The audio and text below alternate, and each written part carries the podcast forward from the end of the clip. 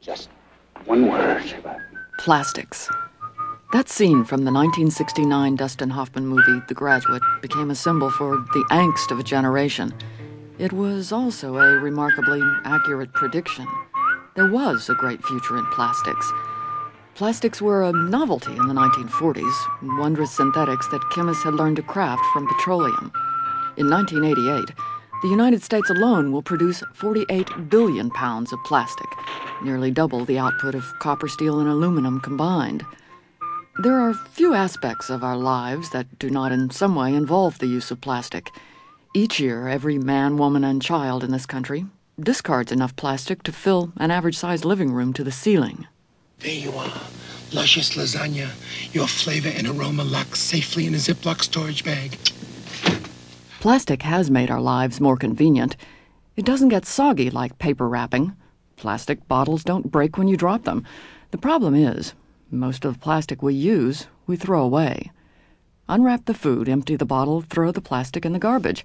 That's the last most of us ever think about it. But it doesn't go away. Plastic is virtually indestructible.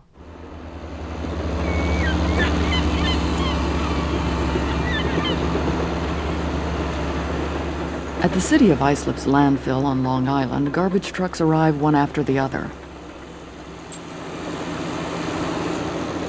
By order of state law, Islip's dump, along with all of the other landfills on Long Island, will be shut down in two years.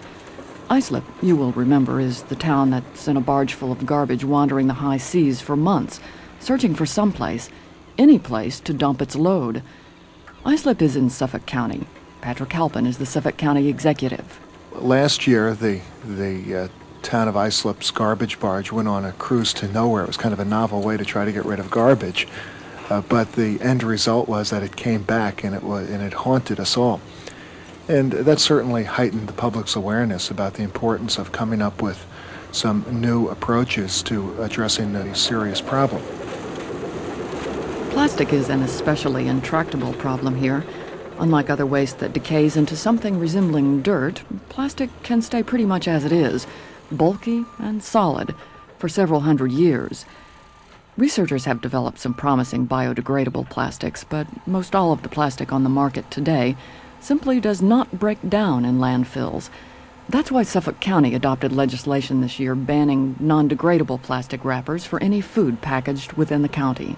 We didn't ban all plastics, but we kind of uh, sent a clear signal to the plastics industry that uh, they are going to have to be part of the solution. They just can't be generating packaging and then not worrying about what happens to that packaging. They have to be part of our efforts to, to recycle.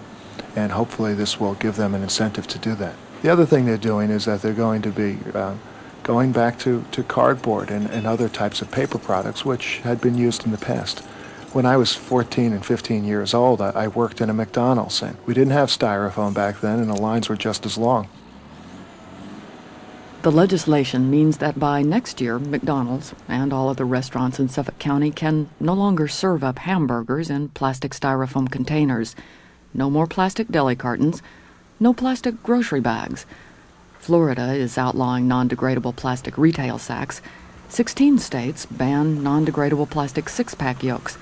And the U.S. Congress is considering legislation to eliminate plastic food wrapping nationwide. Landfill crises are only part of the concern.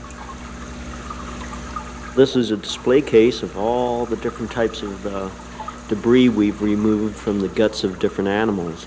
We've had stay dry uh, liners of feminine napkins found in the animals, uh, flip top sandwich bags, 35 millimeter uh, pieces of film, just a lot of plastic that we can't even identify, and of course balloons as well. Bob Schoelkopf runs the New Jersey Stranding Center, which rescues sea creatures in distress. When an animal dies, he tries to find out why. We had a, a leatherback turtle come in, and it had just died within an hour or two after we picked it up, and it had over 30 pieces of plastic in its gut, completely blocking its stomach. And the animal died a, a slow, painful death, starving to death like that. For whales, dolphins, turtles, seabirds, seals, plastic is deadly. It catches on fins, wraps around the neck, strangles, cuts. It is also frequently mistaken.